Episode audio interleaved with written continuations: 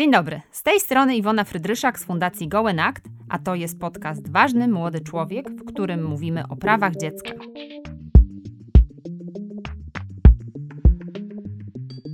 Każda i każdy z nas ma wpływ na poszanowanie lub łamanie praw dzieci żyjących na całym świecie. I właśnie o tym rozmawiamy z ekspertami i ekspertkami w tym temacie. Podcast jest częścią projektu finansowanego z funduszy EOG w ramach programu Aktywni Obywatele Fundusz Regionalny.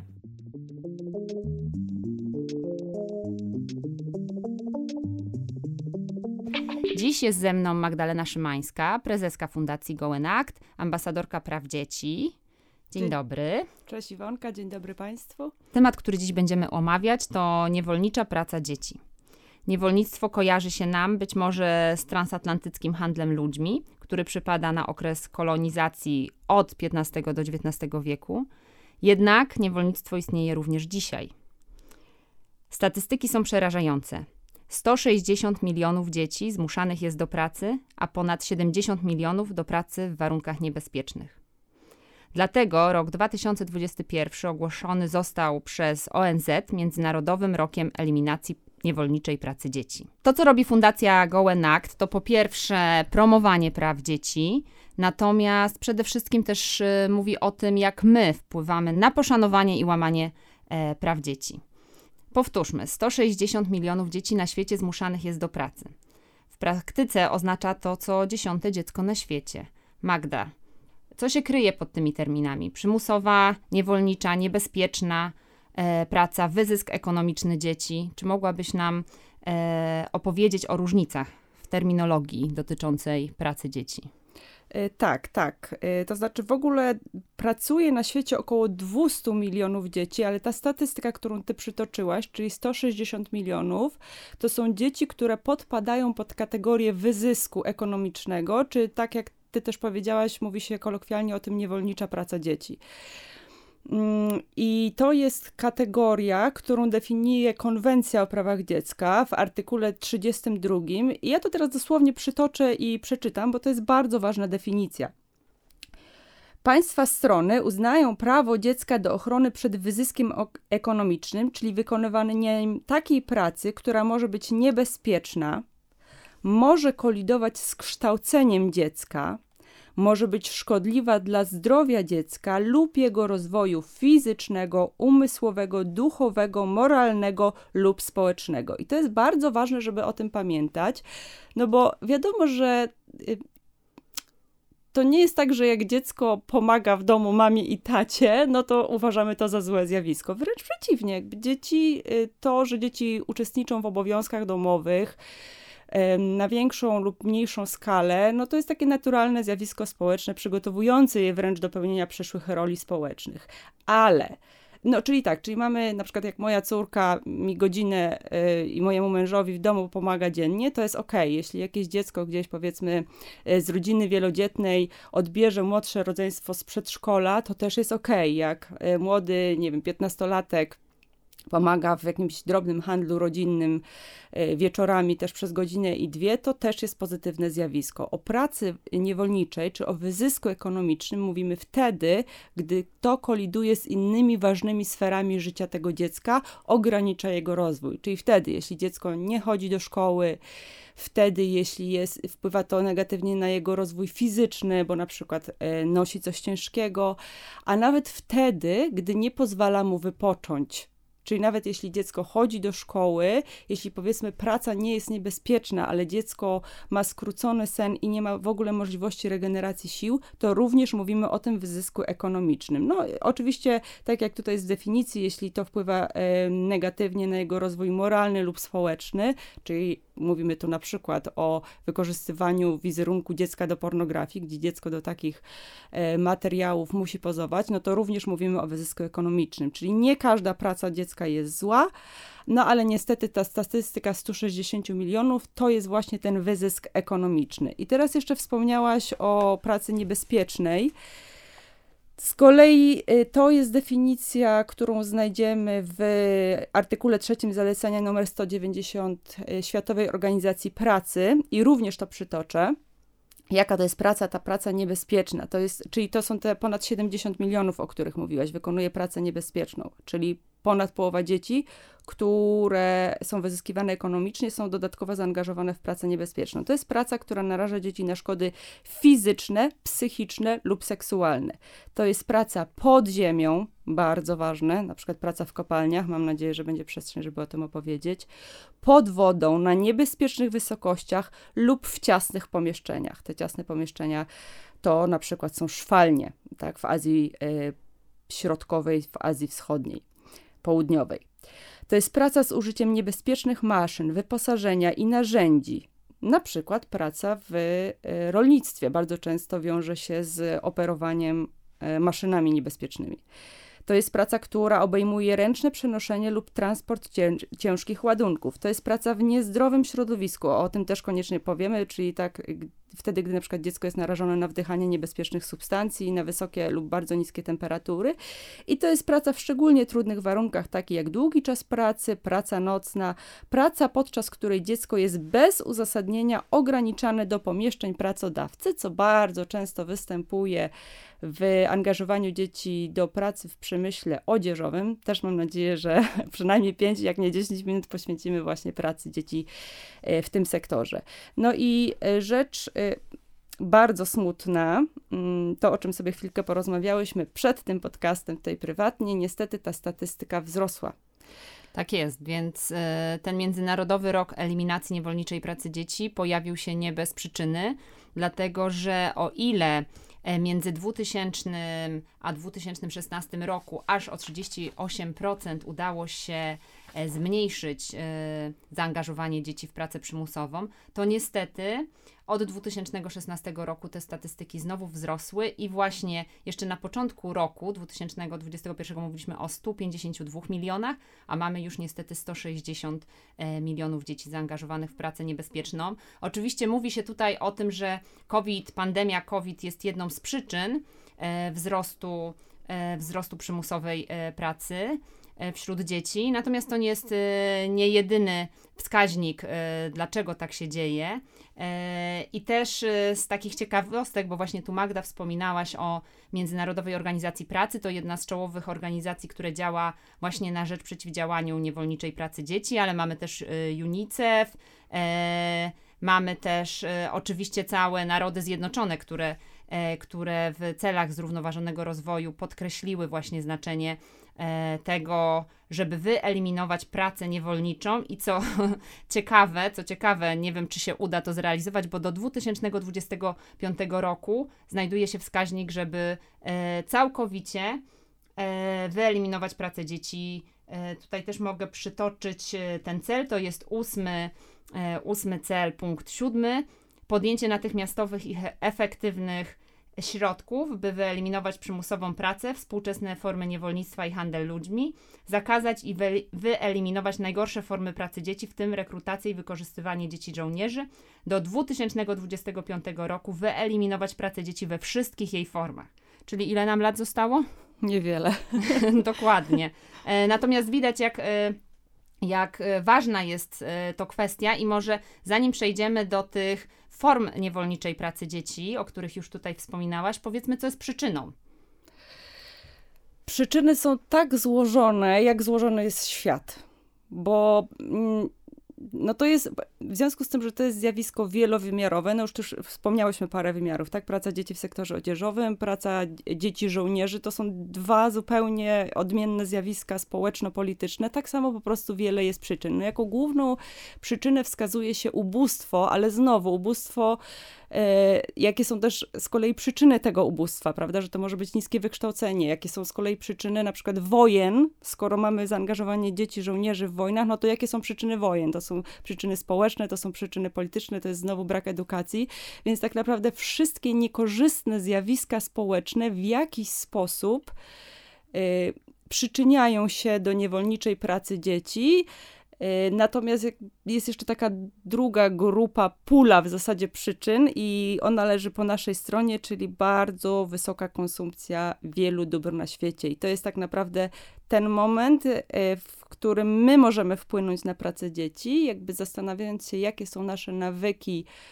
mm, czy zachowania konsumpcyjne i tutaj wprowadzić różnego typu zmiany, więc trzeba to jakby na to, na to zjawisko spojrzeć z przynajmniej tych dwóch stron, czyli e, niekorzystne zjawiska społeczno-polityczne dziejące się w krajach, gdzie ta praca dzieci jest, a z drugiej strony codzienne zachowania tak naprawdę każdego człowieka na świecie, głównie osób w krajach globalnej północy, czyli tych bogatszych, czyli tych, które napędzają rynki zbytu, produkcji zbytu. Tylko pokrótce powiedz, co się kryje pod pojęciem globalna północ i globalne południe, bo być może nasi słuchacze, nasze słuchaczki, e, nie wszyscy jeszcze e, z tym Jasne. terminem się spotkali. Mhm. No, w skrócie można powiedzieć, że kraje globalnego południa to są kraje, które niegdyś nazywaliśmy krajami trzeciego świata, czyli mm, Afryka subsaharyjska, Ameryka Południowa, Azja Południowo-Wschodnia. Natomiast kraje globalnej północy to są kraje y, to są kraje leżące na kontynencie europejskim, w Ameryce Północnej i Australii.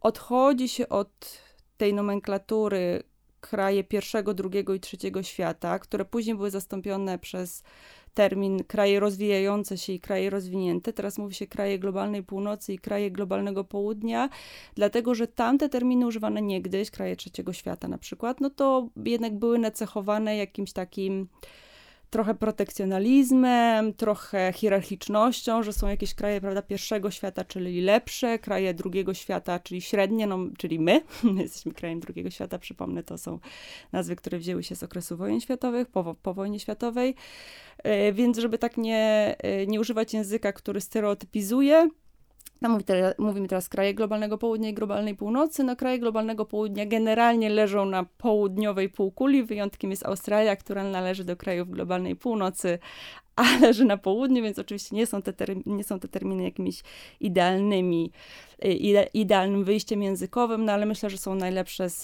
z, z tych, które obecnie funkcjonują w naszym języku, więc zachęcam do ich stosowania, zamiast mówić właśnie kraj trzeciego świata, czyli ten najgorszy, to mówmy kraje globalnego południa.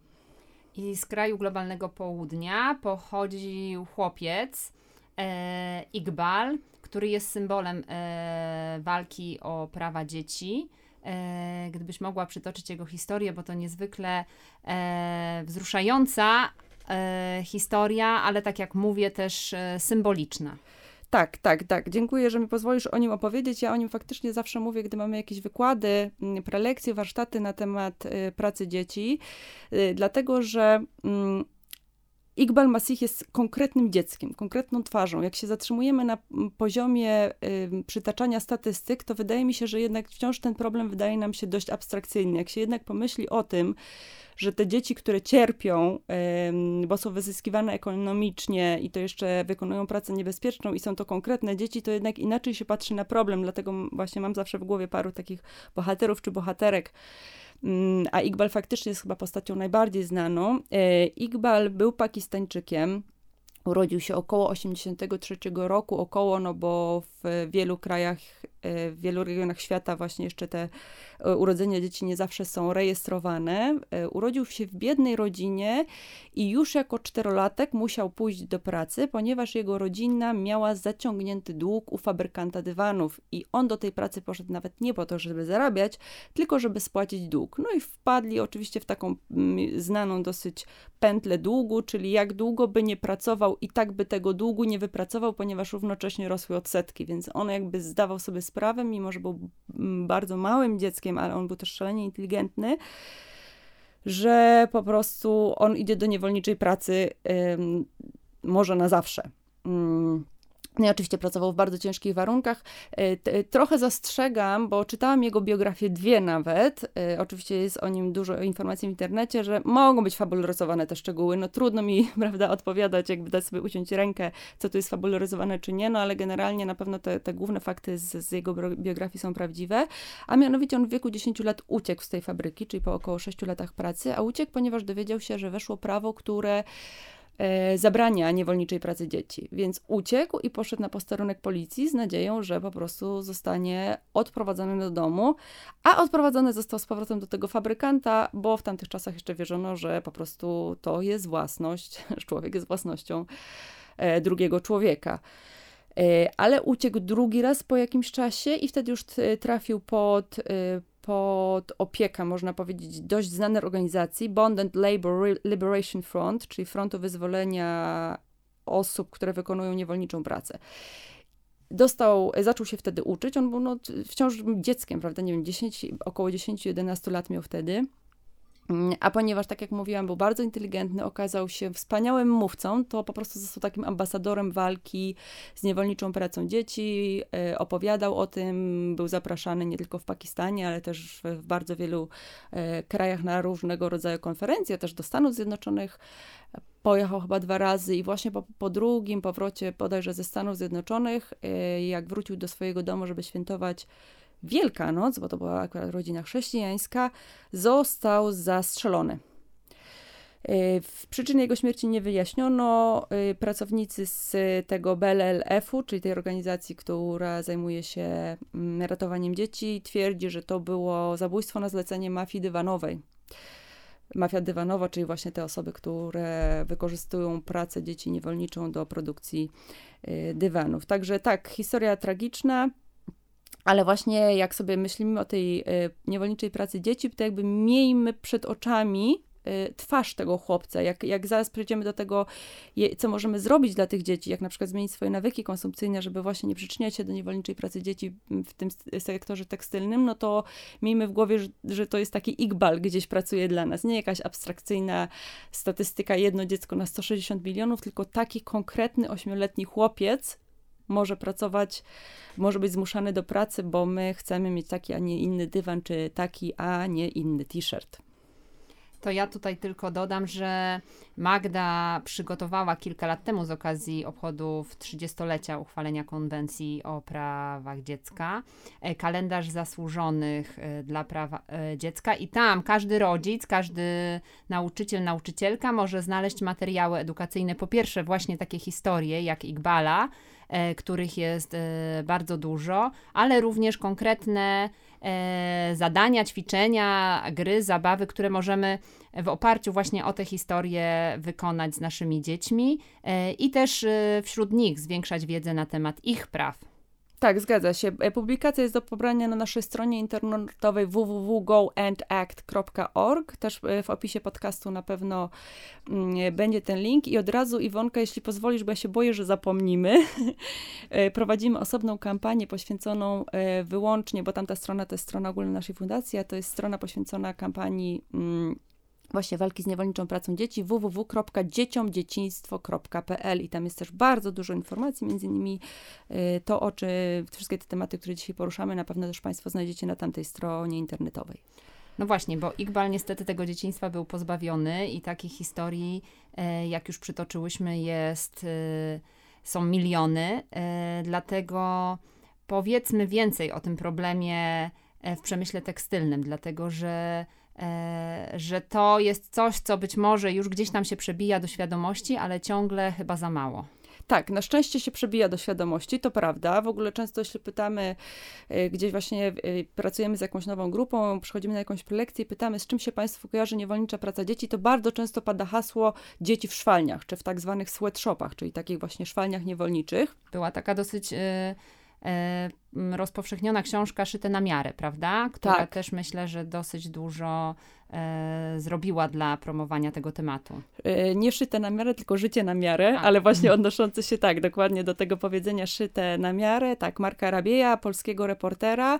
To jest książka, która opisuje mm, różne przypadki, no różne historie właśnie z życia e, niewolników w sektorze odzieżowym, między innymi taki bardzo znany przypadek w Rana Plaza, gdzie zawalił się budynek E, i zginęło 1200 osób, głównie młodych szwaczek, które właśnie zmuszone były do niewolniczej pracy. Był, y, była tam też omówiona kwestia właśnie niewolniczej pracy dzieci, no bo niestety jeśli mówimy o tym te, y, y, sektorze tekstylnym, no to faktycznie pracują tam albo bardzo młode kobiety, albo wręcz dzieci.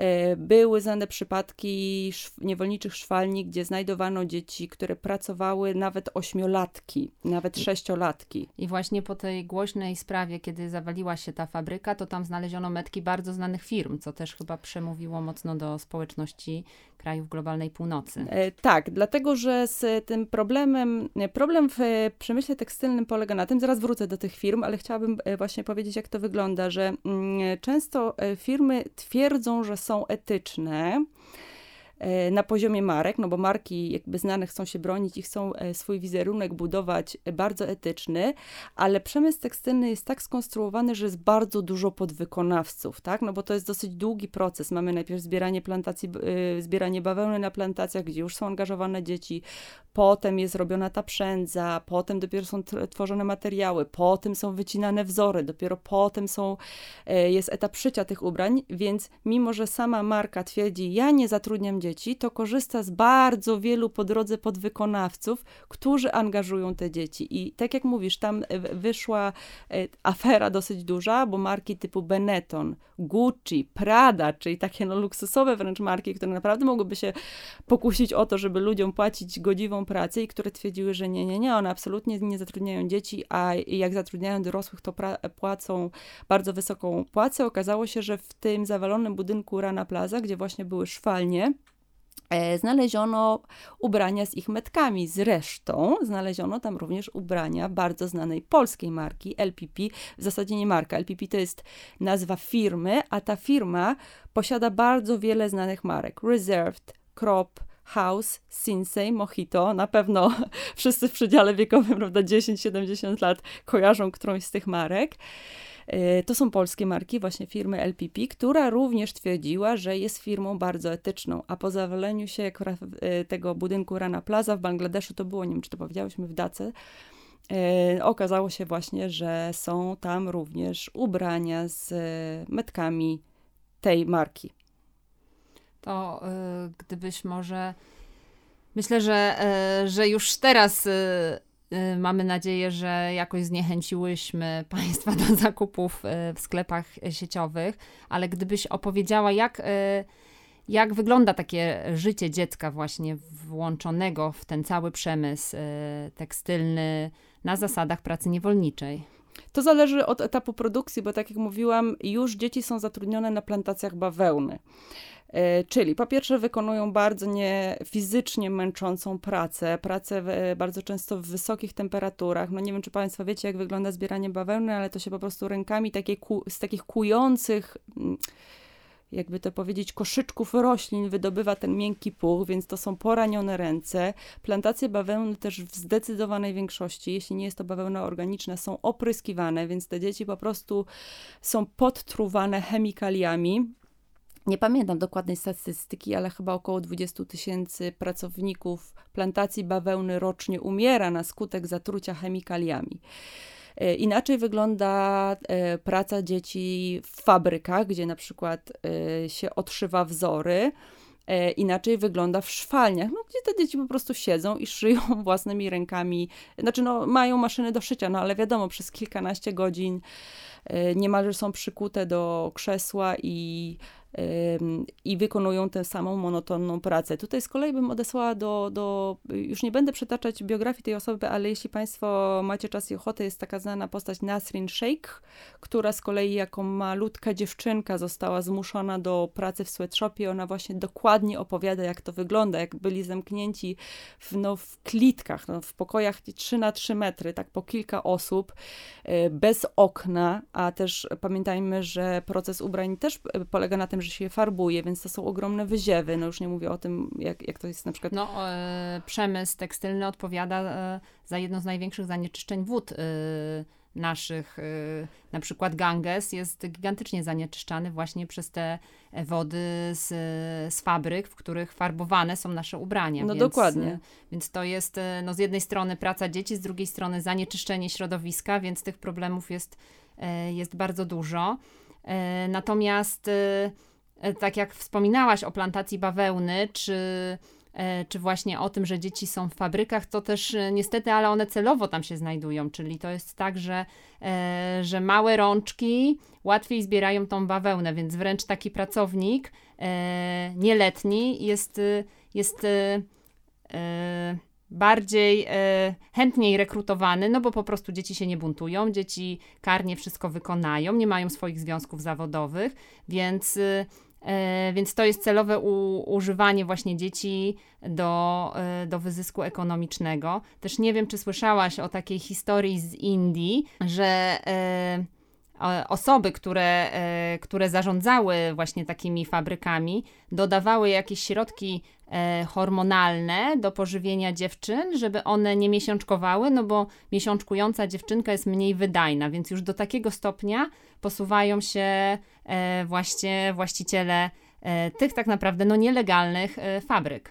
Tak, no jeśli chodzi właśnie o te e, różne, no jak to powiedzieć, środki, to one są też wręcz fizyczne. Podobno Iqbal i e, dzieci, z którymi on pracował w tej fabryce, pamiętajmy, że to było raptem 30 lat temu, 30 mm, parę, więc wcale nie tak dawno, byli podobno do tych krocen przykuwani łańcuchami. A jeszcze wracając do tego, dlaczego te dzieci, bo to, co mówisz, to jest e, prawda, że raz, że fizycznie czasami łatwiej dzieciom wykonać pewne rzeczy, bo są mniejsze, a dwa, że właśnie się nie buntują i to jest też takie samo napędzające się koło, bo e, pracodawcy nie chcą dawać pracy 40-latkom, wolą zatrudnić te dzieci do, do danej pracy, no bo tak jak mówiłaś, dziecko się nie zbuntuje, ale równocześnie to oznacza, że ich rodzice nie będą mieli pracy, bo nie mają jej gdzie znaleźć, bo się zatrudniają te dzieci, więc tutaj znowu mamy takie zamknięte koło i znowu przyczyna trochę jest skutkiem, a skutek jest przyczyną, więc oczywiście jest to wszystko celowo, celowe, jest to wszystko no, zastraszające. A jeszcze tak e, przypomnę, że e, taką statystykę znowu, że rocznie na świecie produkuje się ponad 100 miliardów sztuk odzieży, więc sobie wyobraźmy, jaka to jest skala. Jaka to jest skala, jak dużo ludzi musi przy tym pracować, żeby coś takiego wyprodukować. To już padło, że, że należy mniej konsumować, ale co jeszcze możemy zrobić, żeby, no żeby nieświadomie nie wspierać pracy dzieci? Znaczy, no, tak jakby ta mniejsza konsumpcja to jest absolutny priorytet. Y, kupujmy mniej, za to lepszej jakości ubrań, a najlepiej od firm, którym ufamy. Czyli firm, firm, które są certyfikowane w jakiś sposób, e, są już różne certyfikaty, e, albo odnoszące się właśnie do ekologii, o której wspomniałaś, na przykład bawełna organiczna, albo odnoszące się do warunków pracy, na przykład takim znanym certyfikatem jest Fairtrade. Kupujmy firmy, które produkują lokalnie, też jest dużo większe prawdopodobieństwo, że wtedy te warunki pracy są e, zachowane. Nie jest 100%, bo chciałam powiedzieć, że Europa też nie jest wolna od problemu niewolnictwa rolniczej pracy w sektorze odzieżowym, szczególnie na przykład no, Rumunia, Bułgaria, a polskie szwaczki też jakby nie, zarabiają dużo. Ale jeśli już mamy do wyboru, to właśnie te firmy etyczne, to już można dość prześwietlić je y, w internecie albo nawet do nich napisać. Starajmy się przede wszystkim kupować w drugim obiegu, czyli rzeczy używane. Wiem, że to jest, rzecz, y, to jest taka kwestia dla wielu osób trochę nie do przeskoczenia psychicznie, e, natomiast jeśli już jakby spróbujemy się przekonać do właśnie tego drugiego obiegu, czyli do tych second handów, no to odkryjemy naprawdę tutaj ogromne bogactwo. To nie jest tak jak 30 lat temu, że to były jakieś brudne rzeczy gdzieś e, po 5 zł, tylko są naprawdę bardzo dobre, luksusowe wręcz second handy, które na przykład e, handlują lepszymi markami, takimi bardziej prestiżowymi, ale wciąż to jest ten drugi obieg, czyli my nie napędzamy tych nowych E, nowych, wyzysku e, nowych osób. No i oczywiście warto po prostu bojkotować firmy, o których wiemy, że są wyjątkowo nieetyczne. Ja osobiście mam taką czarną listę firm, zarówno z sektora odzieżowego, jak i z sektora spożywczego, gdzie po prostu tych rzeczy nie kupuję, koniec, kropka, nawet w drugim obiegu, bo wiem, że są wybitnie nieetyczne.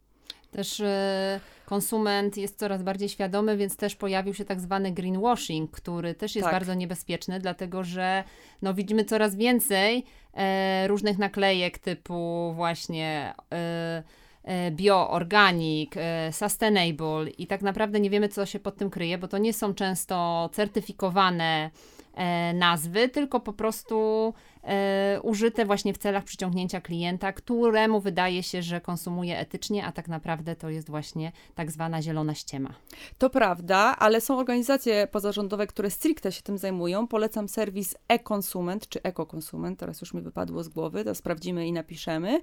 I oni jakby robią trochę to za nas, po prostu sprawdzają te firmy. Są międzynarodowe też sieci, które się tym zajmują. Oczywiście, że my nie jesteśmy w stanie wszystkiego na 100% sprawdzić, no musimy gdzieś jakby ograniczoną ilość czasu na to poświęcić, no ale tyle, ile możemy, zróbmy ten podstawowy research, znajdźmy sobie parę marek, którym ufamy. Od czasu do czasu, e, co pół roku zróbmy rewizję, czy faktycznie one dalej e, są na takim poziomie, jakim powinny. Zaufajmy tym organizacjom, które sprawdzają te marki.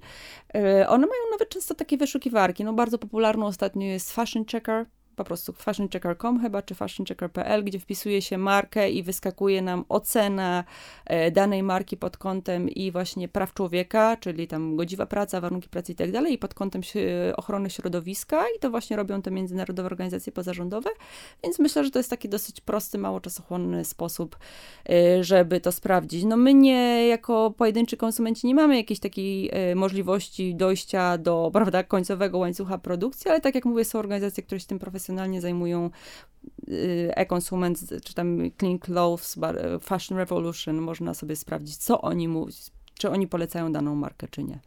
Tak, Parlament Europejski w tym roku podjął takie dyskusje i naciska na to, żeby wprowadzić w przyszłości całkowity zakaz importu produktów wytwarzanych z wykorzystaniem pracy dzieci, ale też jest dużo dyskusji, że, że to prawo, które wykorzystuje, to musi być prawo lokalne, a często jednak w krajach globalnego południa ono nie chroni w wystarczający sposób dzieci i mimo tych naszych nacisków z krajów globalnej północy, gdzie tak legislacyjnie można powiedzieć, że, e, że praca dzieci jest zakazana, to, e, to właśnie ciężko jest dotrzeć do, do tego źródła w krajach globalnego południa. Jednak, jednak przemysł tekstylny to nie wszystko.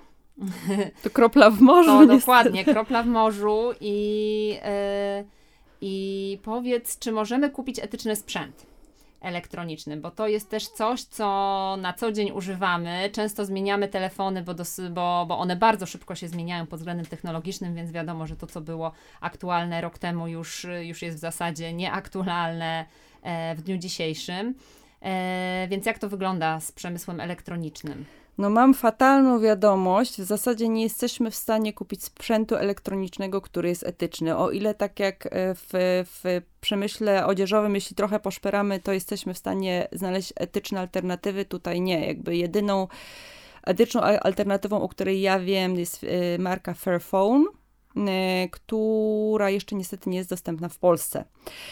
Natomiast dlaczego nie możemy znaleźć etycznego sprzętu elektronicznego? No dlatego, że niestety wszyscy, do produkcji wszelkich sprzętów elektronicznych potrzebne są takie pierwiastki, które, pierwiastki czy metale, przepraszam, jeśli tam niewłaściwych słów używam, nie jestem tutaj ekspertką, mm, o których nigdy nie mamy pewności, że zostały wydobywane w sposób etyczny.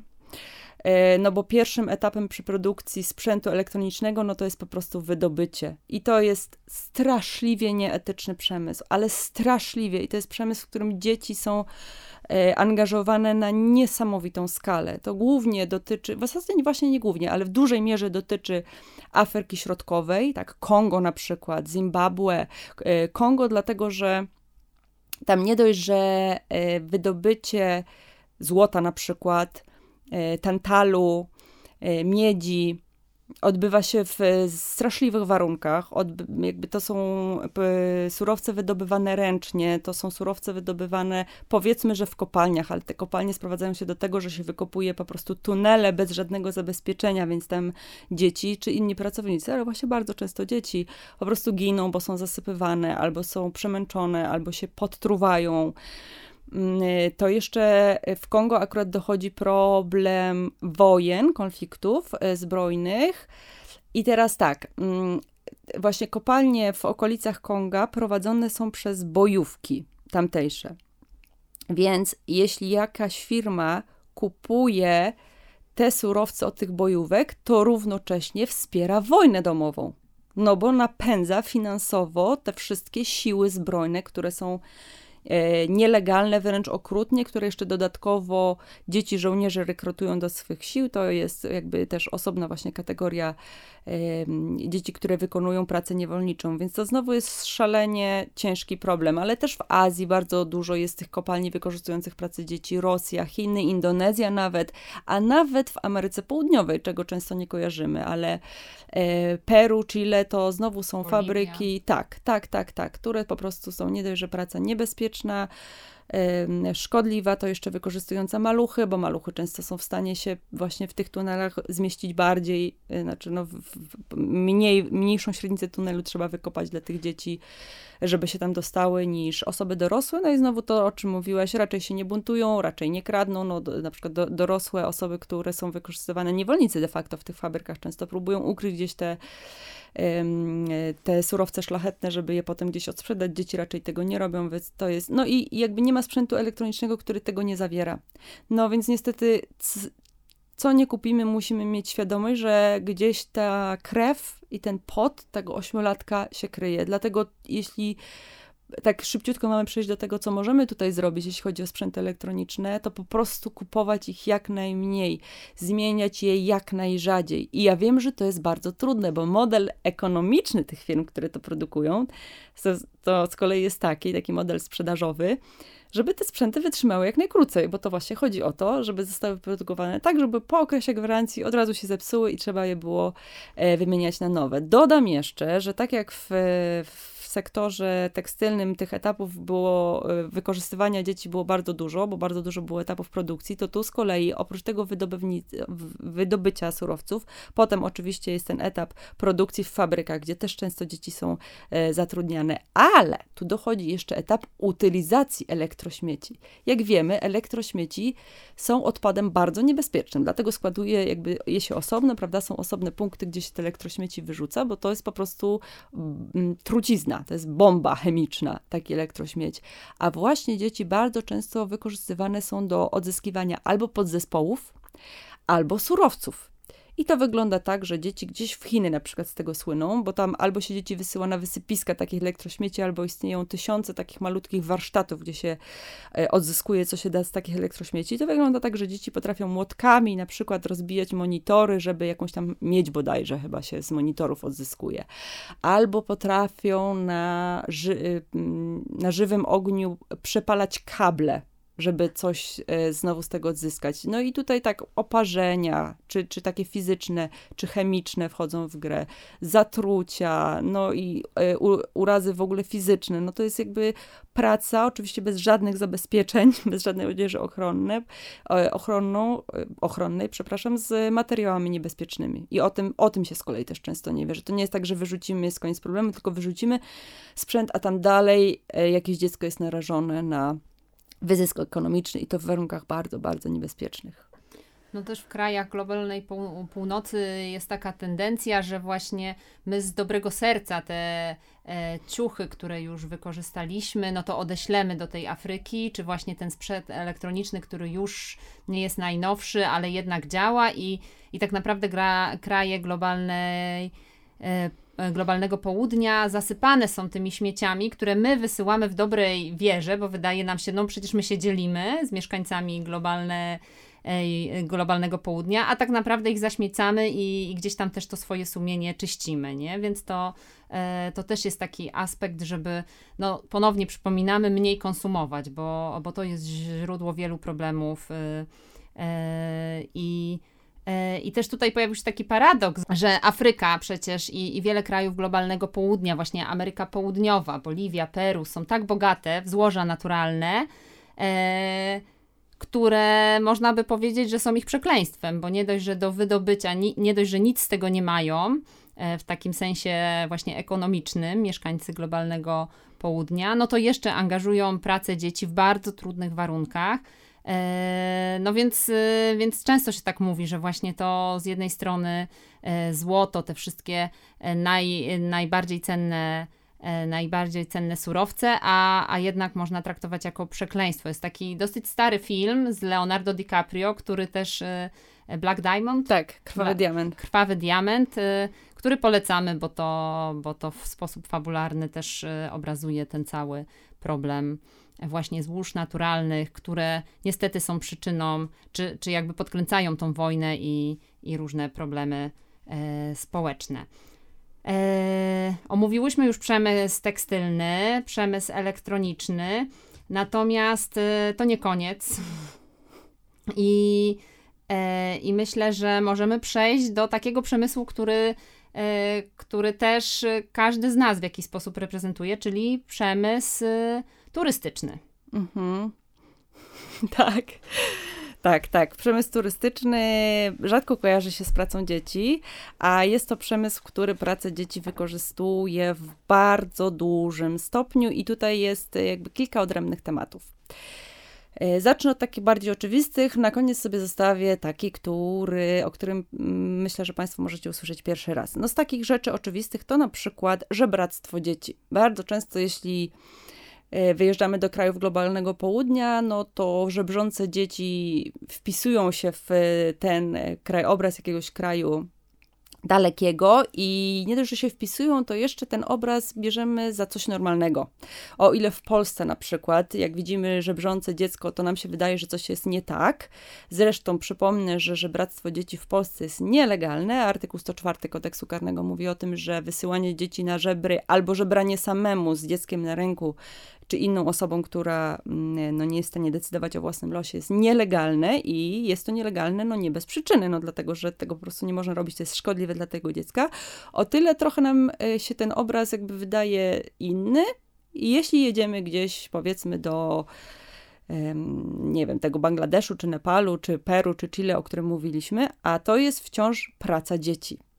Czyli wciąż dzieci są wysyłane po to na ulicę, żeby zarobić i znowu wysyłane są tak naprawdę kosztem nauki, bardzo często, mm, e, kosztem wypoczynku. Dzieci często żebrzą wieczorami, nocami, albo nawet jeśli dają występy takie na, e, uliczne, prawda? To też jest e, częste obrazy gdzieś właśnie w krajach globalnego południa.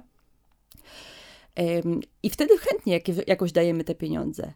A tak samo jak nie dalibyśmy pieniędzy w Polsce, bo wiemy, że to jest niewłaściwe zjawisko, nie dawajmy pieniędzy dzieciom na ulicy gdzieś w krajach globalnego południa, bo te dzieci tam na ulicy podtrzymujemy, tak? Zabieramy im możliwość pójścia do szkoły, podtrzymujemy biznes, który żeruje na dzieciach, Potrzebuje, podtrzymujemy biznes, który każe kolejne dzieci wysyłać na ulicę, no bo to się po prostu bardzo, bardzo y, opłaca. Y, czy opiekunom, którzy wyślą te dzieci, ale często to są po prostu zorganizowane jakieś takie struktury. Mm, e, drobnych przestępców, którzy robią takie, tworzą takie gangi dzieci e, i wysyłają te dzieci na ulicę, żeby na nich zarobić. Dużo lepiej jest wesprzeć jakąś organizację pozarządową, która zajmuje się edukacją w krajach globalnego południa, bo to są organizacje, które wyciągają dzieci z ulic i dają im edukację, jeśli nimi zajmują, niż dać temu dziecku na ulicy.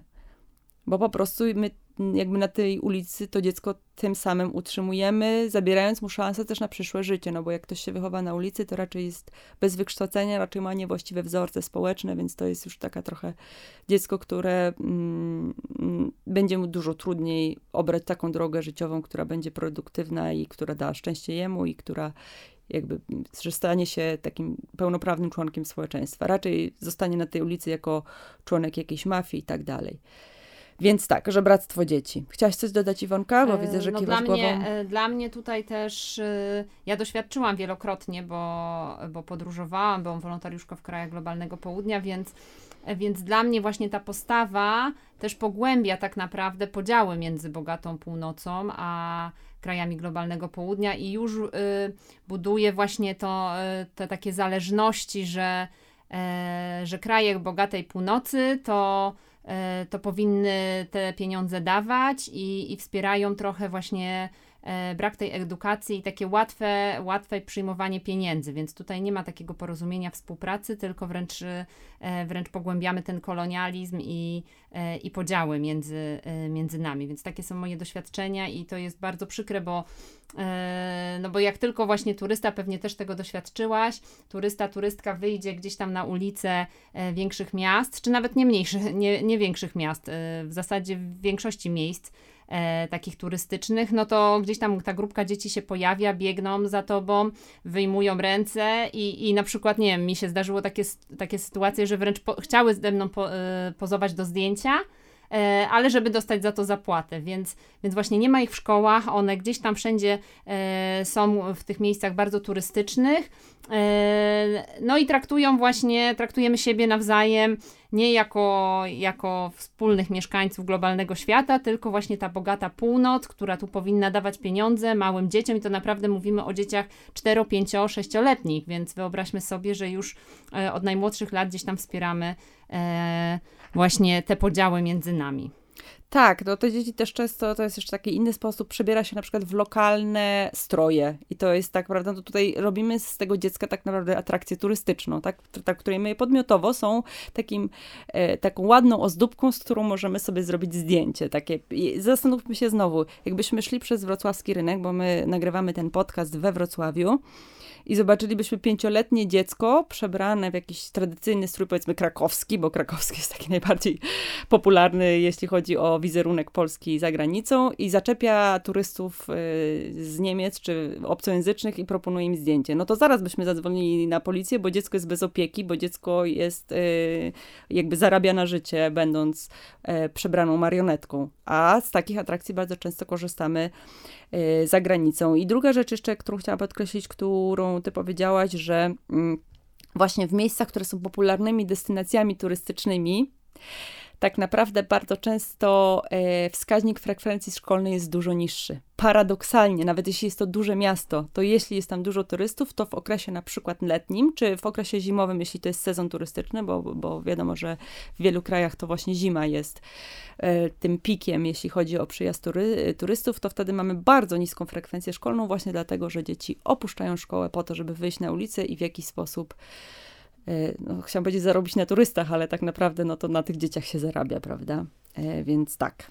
Tak, dlatego niezwykle ważne zapisy w konwencji i w różnych właśnie międzynarodowych dokumentach mówią o bezpłatnej, obowiązkowej edukacji. Bo co z tego, że państwo zapewni tą edukację, jeżeli rodzic jednak będzie widział większy sens w tym, że dziecko pójdzie na żebry, niż pójdzie do szkoły. Więc ta obowiązkowość jest niezwykle ważna w walce e, z przymusową pracą dzieci. Tak, dokładnie. To się wydaje paradoks, prawda? Że w prawach dziecka mamy mowę o obowiązku pójścia do szkoły, ale to jest właśnie dokładnie ta sytuacja, żeby opiekun nie miał możliwości nieposłania dziecka do szkoły, przynajmniej na tym y, podstawowym poziomie. Y, natomiast jeśli y, mówimy jeszcze o turystyce, no to koniecznie trzeba wspomnieć o seks turystyce bo w ogóle wykorzystywanie e, seksualne dzieci, no, czyli taka jedna chyba z najmroczniejszych, e, najmroczniejsze oblicze naszej ludzkości, właśnie bardzo często łączy się z turystyką i napędzana jest przez turystów z krajów globalnej północy. Bardzo łatwo nam często krytykować jakąś, prawda, Tajlandię na przykład za czerwone dzielnice czy Indie, ale musimy sobie zdać sprawę, że ogromną część klienteli stanowią turyści z Europy, turyści z Ameryki Północnej, to dotyczy też Meksyku, na przykład jeśli już mówimy o mm, Ameryce Północnej.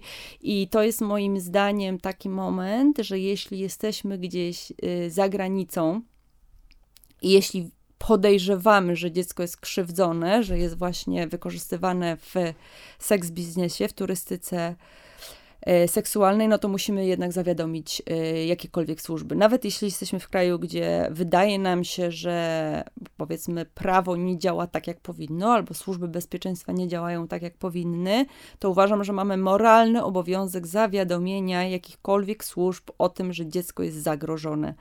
Mówię o tym specjalnie dlatego, że prowadzimy z kolei kampanię mm, Podróże a prawa dziecka, gdzie na stronie internetowej znajdziecie Państwo numery telefonów, bodajże we wszystkich krajach globalnego południa, gdzie możecie Państwo właśnie zgłaszać przemoc wobec dziecka albo podejrzenie chęci wykorzystania seksualnego dzieci. Są to numery telefonów albo na przykład anglojęzycznej policji, albo jakichś organizacji pozarządowych, które działają na miejscu i które mogą interweniować, jeśli Państwo coś takiego podejrzewacie. A niestety kraje właśnie które cieszą się popularnością wśród turystów, ta, te, te, ten problem wykorzystywania seksualnego dzieci jest dużo wyższy niż w innych regionach świata.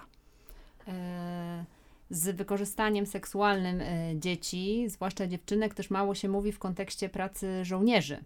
A mhm. myślę, że to jest, tu możemy przejść do tego kolejnego bardzo trudnego tematu, który e, który powoduje pewnie gęsią skórkę. Iwonka, ja E. tylko jeszcze chciałam e, o ostatniej rzeczy w ramach turystyki powiedzieć o biznesie sierocym, bo to jest bardzo ważne. To jest to, o czym mówiłam, że być może Państwo nie wiecie, e, a mianowicie odwiedzanie domów dziecka, bo to jest też rzecz szalenie popularna, to jest to, o czym mówiłaś. Chcemy pomóc, to albo dajemy dzieciom pieniądze na ulicy, albo idziemy odwiedzić dom dziecka i na przykład zawieźć pluszaki, a niestety bardzo wiele domów dziecka w krajach globalnego południa to są placówki, które e, powstały w celu zarabiania na dzieciach. To są placówki, do których rekrutuje się dzieci, które mają biologicznych rodziców. Rekrutuje się w bardzo różny sposób. Albo się po prostu wykrada, albo się okłamuje rodziców, że dzieci idą do szkoły z internatem, albo właśnie zbiera się dzieci ulicy, które się tam, no brzydko mówiąc, wsadza, każe im się kłamać, że są sierotami. I to są domy dziecka, gdzie się albo zaprasza turystów, albo wolą turystów, którzy przynoszą pieniądze, którzy przynoszą e, często dary rzeczowe. Oczywiście pieniądze idą wtedy do takiego założyciela domu dziecka, czyli przestępcy. E, albo jakieś te są dary rzeczowe, to są odsprzedawane. I to są po prostu, no to są po prostu, no nie wiem jak to powiedzieć, punkty handlu, Pu- punkty jakby usług może, tak, punkty usług, gdzie usługodawcami są dzieci, które się wdzięczą, udają środki, które dają poczucie turystom oczywiście zupełnie niewinnym, bo turyści to robią w dobrej wierze, ale dają poczucie zrobienia czegoś dobrego, a de facto napędzamy właśnie ten tak zwany biznes sierocy, czyli tworzenie placówek, do których się rekrutuje dzieci, żeby zmusić ich do niewolniczej pracy, bo to jest niewolnicza praca, te dzieci są zamknięte w tych domach dziecka, muszą odgrywać rolę e, smutnych dzieci, których jedynym ratunkiem jest e, przytule, bycie przytulonym przez przypadkowego turystę i ten pieniądz, który turysta da. Więc bardzo też ostrzegam w kontekście turystyki właśnie, przestrzegam przed odwiedzaniem domów dziecka w krajach globalnego południa. Tak, i wolontariat w krajach globalnego południa to co, coś, co ciągle jednak w Polsce raczkuje, natomiast to jest olbrzymi biznes, tak jak wspomniałaś, woloturystyka, e, która, no, która od wielu, wielu dekad funkcjonuje właśnie w krajach bogatej północy, w Stanach Zjednoczonych, w Europie Zachodniej. I to jest faktycznie tak, że jeżeli ktoś e, mnie chciałby przyjąć e, do domu dziecka na dwa miesiące czy na miesiąc, e, bez, e, bez żadnego e, problemu, to myślę, że to jest ten moment, kiedy powinna nam się zapalić lampka alarmowa, no bo, e, no bo dzieci, zwłaszcza dzieci, które nie mają rodziców, sieroty, no najmniej potrzebują osoby, która wpada na miesiąc i potem wypada, nie? Więc, y, więc mądre, mądre domy w ogóle to jest osobny temat, prawda, że, że domy dziecka sierocińcy to jest coś, co, e, od czego się odchodzi, bo to, e, bo to nie jest dobry system wspierania dzieci, ale jak już to na pewno nie z, z osobami, które się zmieniają jak rękawiczki. Tak, mamy całą, bo to jest w ogóle na osobny podcast. Mam nadzieję, że jeszcze uda się zrealizować na ten temat podcast, ale póki co zachęcam Państwa do wejścia na stronę zanimpomożesz.pl i to jest właśnie podcast poświęcony, nie podcast, przepraszam, tylko strona poświęcona wolontariatom zagranicznym. Jeśli się albo Państwo, albo Państwa dzieci nosicie z zamiarem wyjechania gdzieś do krajów globalnego południa na wolontariat, to bardzo, bardzo, bardzo proszę żeby wejść na tą stronę i poczytać, z czym to się wiąże i jakie są dobre programy wolontaryjne, bo niestety bardzo dużo jest e, złych i istnieje tylko po to, żeby nas naciągnąć na pieniądze. Kosztem oczywiście czyimś, najczęściej dzieci albo zwierząt. E, Wracając jeszcze do tego wątku e, dotyczącego dzieci zaangażowanych w konflikty zbrojne, bo tutaj e, ucięłyśmy. Mhm. E, no więc po pierwsze warto to podkreślić, że te dzieci zatrudniane są również w celu wyzysku ekonomicznego. To są dzieci, e, które pracują i e, no i to jest przerażające. Ale dzieci, dzieci zaangażowanych w konflikty zbrojne jest bardzo dużo. I tak jak też wspomniałam, są w to zaangażowane również dziewczynki.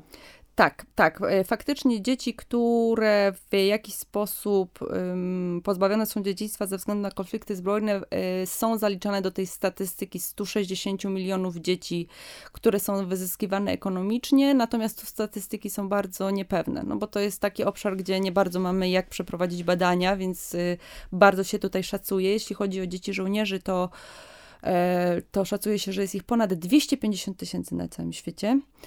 E, No i to jest de facto praca, no bo te dzieci nie robią nic innego, jak wykonują polecenia swoich przełożonych. Wspomniałaś o tym filmie Krwawy Diament, tam jest to doskonale pokazane. Tam jest pokazane, jak się takie dzieci rekrutuje, często na przykład wybija się całą wioskę dorosłych, a właśnie dziewczynki, bo zaraz powiemy, jak dziewczynki są zaangażowane, i chłopców bierze się, bo ci bojówkarze, ci tak zwani warlordowie, nie ma dobrego chyba tłumaczenia, ale tacy właśnie nie, nie, nie, szefowie półlegalnych bojówek zbrojnych biorą te dzieci, często otumaniają je na przykład narkotykami, często pod wpływem narkotyków każą im kogoś zabić po raz pierwszy, no bo jak już dziecko, powiedzmy takie ośmioletnie, pierwszy raz kogoś zabije, no to już mu się psychika przestawia, prawda, zresztą w samoobronie, e, jakby żeby nie zwariować i już wtedy łatwiej zrobić z takiego dziecka maszynkę do zabijania, można tak powiedzieć. Czasami dzieciom się każe zabić własnych rodziców. E, no różne są te, e, te sposoby włączania dzieci żołnierzy do walki i dzieci są najczęściej po prostu mięsem armatnim, tak? No, wykorzystuje się po to, żeby szły i bezmyślnie tak no, zabijały, a tak naprawdę były też zabijane. Natomiast dzieci żołnierzy to jest tylko jedna kategoria dzieci, które są wykorzystywane, jeśli chodzi o konflikty zbrojne, bo dziewczynki są wykorzystywane często jako niewolnice seksualne. Wiadomo, żołnierze, y, te bojówki składają się głównie z dorosłych mężczyzn, więc dziewczynki bierze się po pierwsze, wiadomo, żeby posprzątały, żeby przyniosły wodę, ugotowały, a przy okazji są regularnie gwałcone.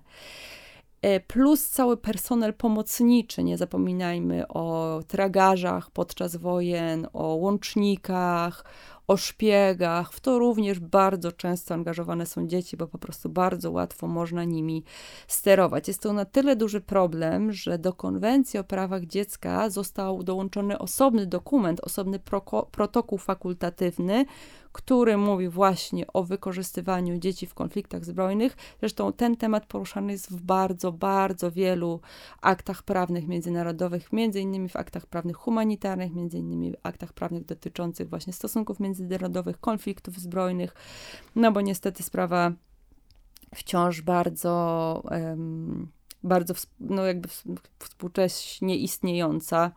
E, i bardzo duża i bardzo trudna niestety do wyeliminowania. W zasadzie wszędzie tam, gdzie są wojny, dzieci są wykorzystywane, zresztą w Europie tak samo, prawda? W Polsce też, no by, by jakby mamy pomnik, trochę to będzie kontrowersyjne, ale jednak powiem to.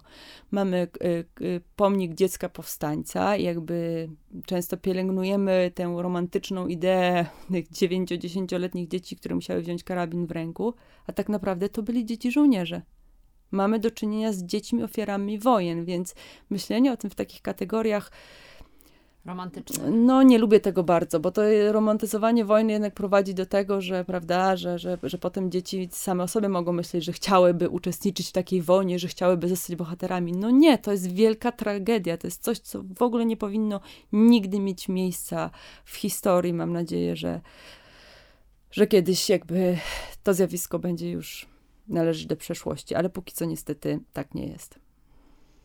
A czy w kalendarzu istnieje jakaś postać związana? Tak, tak, oczywiście istnieje Kimi Wick. Mówimy o Kimi Wicksie, to jest, e, to jest Liberyjczyk, mm, który został wygnany ze swojego kraju, ponieważ udowodnił, że rząd Liberii szkoli dzieci na bycie dziećmi żołnierzami.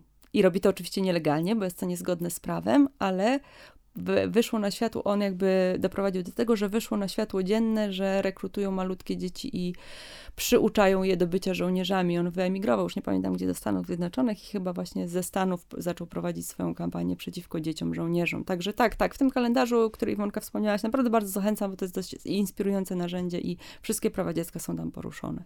Tak, no i one też odsyłają, można potem... E, szukać więcej e, na temat tych osób, a są to naprawdę po prostu niesamowici ludzie, którzy naprawdę zmieniają na co dzień, e, na co dzień nasz świat na lepsze. Opowiadałyśmy o takich bardzo trudnych tematach, bo niewolnictwo, wykorzystanie seksualne dzieci do wyzysku ekonomicznego, bardzo trudne warunki pracy, ale tak naprawdę, kiedy mówimy o niewolniczej pracy dzieci, o wyzysku ekonomicznym dzieci, to bardzo dużo odnosi się do gospodarstw domowych i to jest y, w zasadzie 70% y, z tej statystyki, którą przytoczyłyśmy, czyli ze 160 milionów dzieci, to są dzieci zaangażowane w pracę w rolnictwie, głównie w rolnictwie na własne potrzeby, e, ale też do towarów oraz w hodowli bydła. Mhm.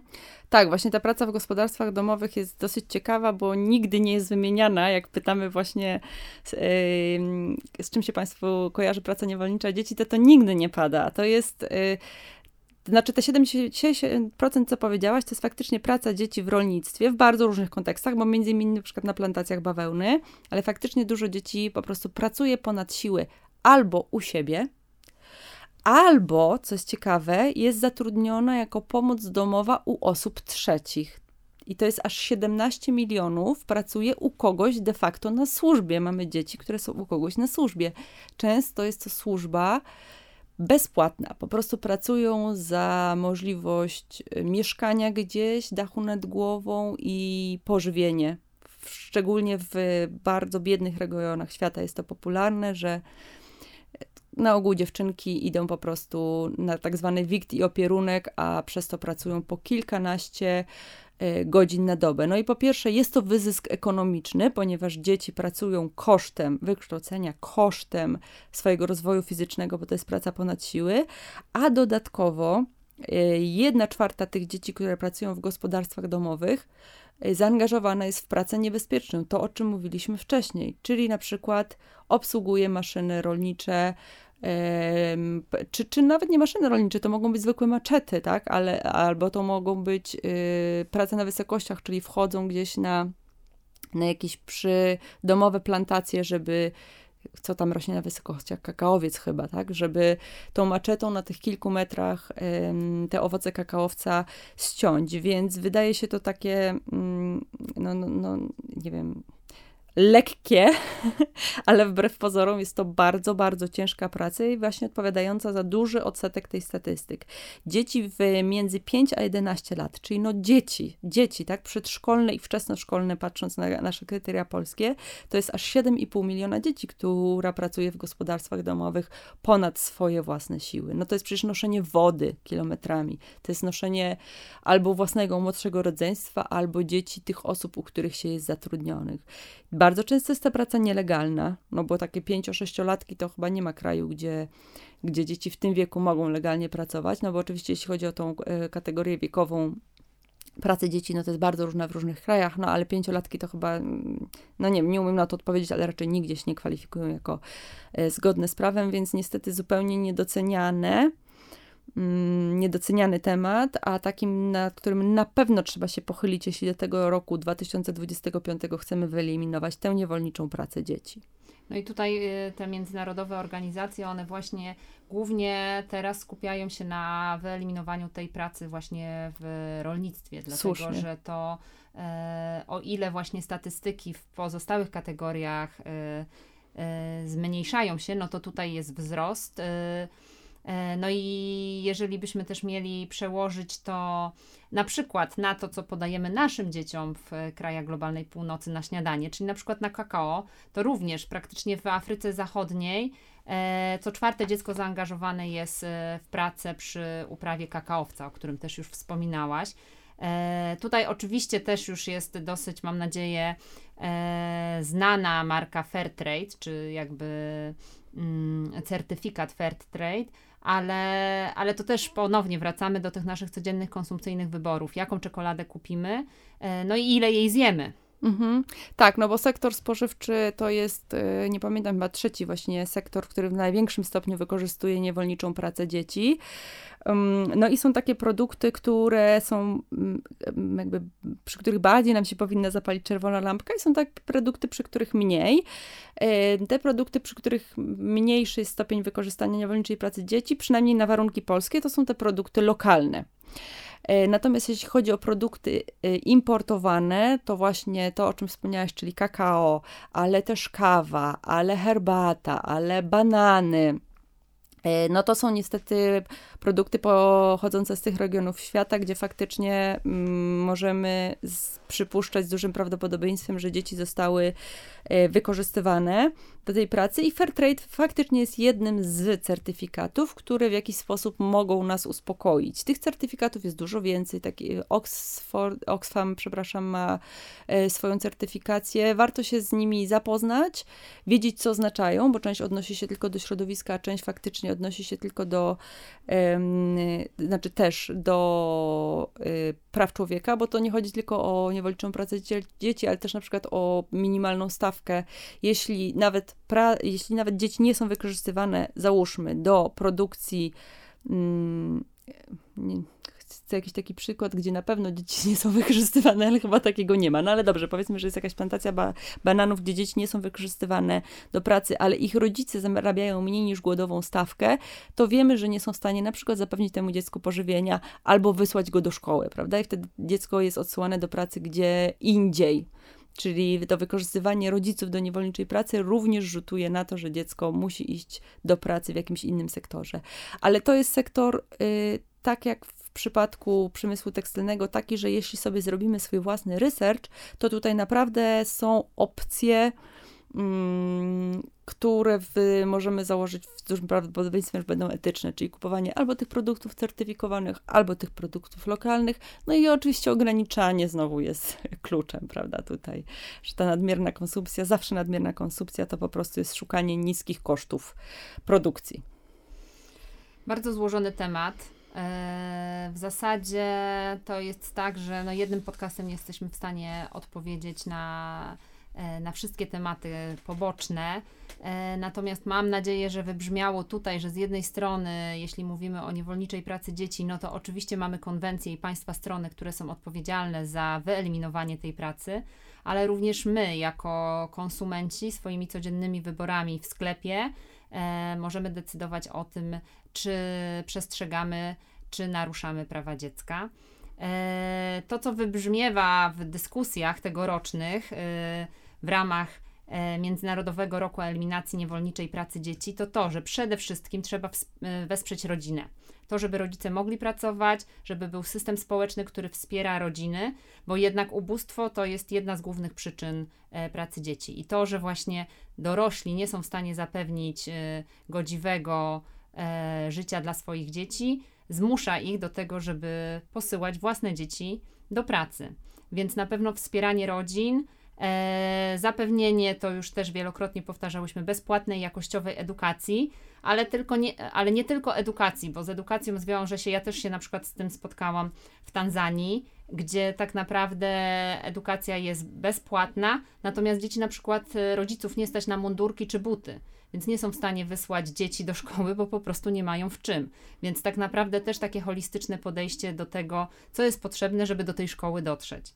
E, egzekwowanie prawa ze strony właśnie państw, to, e, to też e, my możemy wpływać na to, przyglądać się temu, jak nasze państwo egzekwuje prawo, prawo czy konwencje. Więc, więc to są takie trzy główne elementy, które mi wybrzmiały w dyskusjach właśnie między przedstawicielami, czołowymi dyrektorami organizacji międzynarodowych. Nie wiem, czy byś coś dodała jeszcze, Magdo? E, co my możemy zrobić, tak, w tym duchu? Wiesz co, ja jeszcze dodam coś takiego, ja wiem, że... Mm, nie rozmawia się o pieniądzach, ale ja myślę, że jednak, że jednak czasem do nich trzeba nawiązać. E, zawsze się staram jednak apelować, żeby wspierać jakąś organizację pozarządową, która zajmuje się ochroną praw dziecka w którymś z obszarów, który najbliżej stoi, na, e, jakby jest najbliżej naszego serca. Dlaczego? Dlatego, że bardzo często jako jednostki, e, jak chcemy pomagać, to jest troszeczkę to, o czym ty mówiłaś, nie wiemy do końca, jak to zrobić profesjonalnie. Na przykład wysłanie tych darów, to tak jak sobie ustaliłyśmy, to jest tak naprawdę y, dorzucenie problemu y, krajowi, do którego te dary wysyłamy, y, bo to jest śmieć, albo na przykład wysłanie darów wiąże się z tym, że Y, rodzima produkcja ubrań. Tak było zresztą w Afryce y, Środkowej, że tam się rozwijał do pewnego czasu przemysł tekstylny, potem zaczę, zaczęto tam wysyłać y, tak zwane dary i przemysł odzieżowy upadł i zabrał pracę lokalnej społeczności, czyli de facto pogłębiliśmy problem zamiast e, go rozwiązać. Natomiast jest wiele bardzo dużych, bardzo dobrze działających organizacji pozarządowych, które zajmują się pomocą rozwojową, bo to jest ta pomoc rozwojowa, czyli pomoc w, wyjściu z ubóstwa danego społeczeństwa. To jest bardzo złożony temat, to są całe studia podyplomowe na, na ten temat. To, to, to jakby nie robią tego pasjonaci tylko z serca, tylko robią to osoby, które oczywiście są pasjonatami z serca, ale przy okazji mają ogromną wiedzę, jak sensownie pomóc. I naprawdę zachęcam, żeby takie organizacje pozarządowe wspierać jakąś comiesięczną, nawet niewielką kwotą, bo wydaje mi się, że rola organizacji pozarządowych w zwalczaniu wszelkiego rodzaju e, problemów, a szczególnie właśnie e, ochronie praw dziecka i ochrony przed niewolniczą pracą jest tutaj ogromna. E, więc jeśli nas stać na wpłacenie kilkudziesięciu złotych co miesięcznie, to zachęcam, żeby znaleźć taką organizację, której ufamy, nie chcę powiedzieć, że duże organizacje są lepsze, jakby różnie to wygląda, trzeba zrobić porządny research, można zawsze też się do nas zgłosić, my możemy y, pomóc, ale to jest też na pewno rzecz, która działa bardzo efektywnie. Wiem, że jest niewdzięczna, tak? Wiem, że wdzięczniej jest pojechać do Ćmisia i się przytulić niż niż nawet wpłacić te kilkanaście złotych miesięcznie. To się wydaje takie abstrakcyjne trochę, nie wiem, co się z tymi pieniędzmi dzieje, ale ja jestem poza rządówką z całego serca. Znam wiele osób działających w tym obszarze, które uważam, że robią to bardzo dobrze i nie, jakby trzeba o tym pamiętać. Czyli z jednej strony to, co my możemy sami zrobić, tak, ograniczenie konsumpcji, czyli my jednostki. E, z drugiej strony ten sektor publiczny, no, który jest bardzo ważnym tutaj partnerem, to o czym ty powiedziałaś, tworzenie odpowiedniego prawa, egzekwowanie potem tego prawa i właśnie ten sektor pozarządowy, jakby wszystkie te trzy sfery muszą się połączyć, jeśli chcemy efektywnie działać na rzecz poszanowania praw dzieci. Dziękuję bardzo. E, dzisiejszą gościnią naszego podcastu była Magdalena Szymańska. Dziękuję bardzo, pozdrawiam serdecznie. Wysłuchali Państwo podcastu realizowanego przez Fundację Gołen Act. Prowadzimy w niej działania z zakresu praw dziecka, edukacji dla pokoju i integracji społecznej. Serdecznie zachęcamy do wsparcia nas na Patronite oraz do zakupu w naszym internetowym sklepie charytatywnym na dobrą sprawę. Za realizację techniczną odpowiada Jan Chrzan, a koordynatorką projektu jest Aleksandra Stachura. Dziękujemy, że jesteście z nami.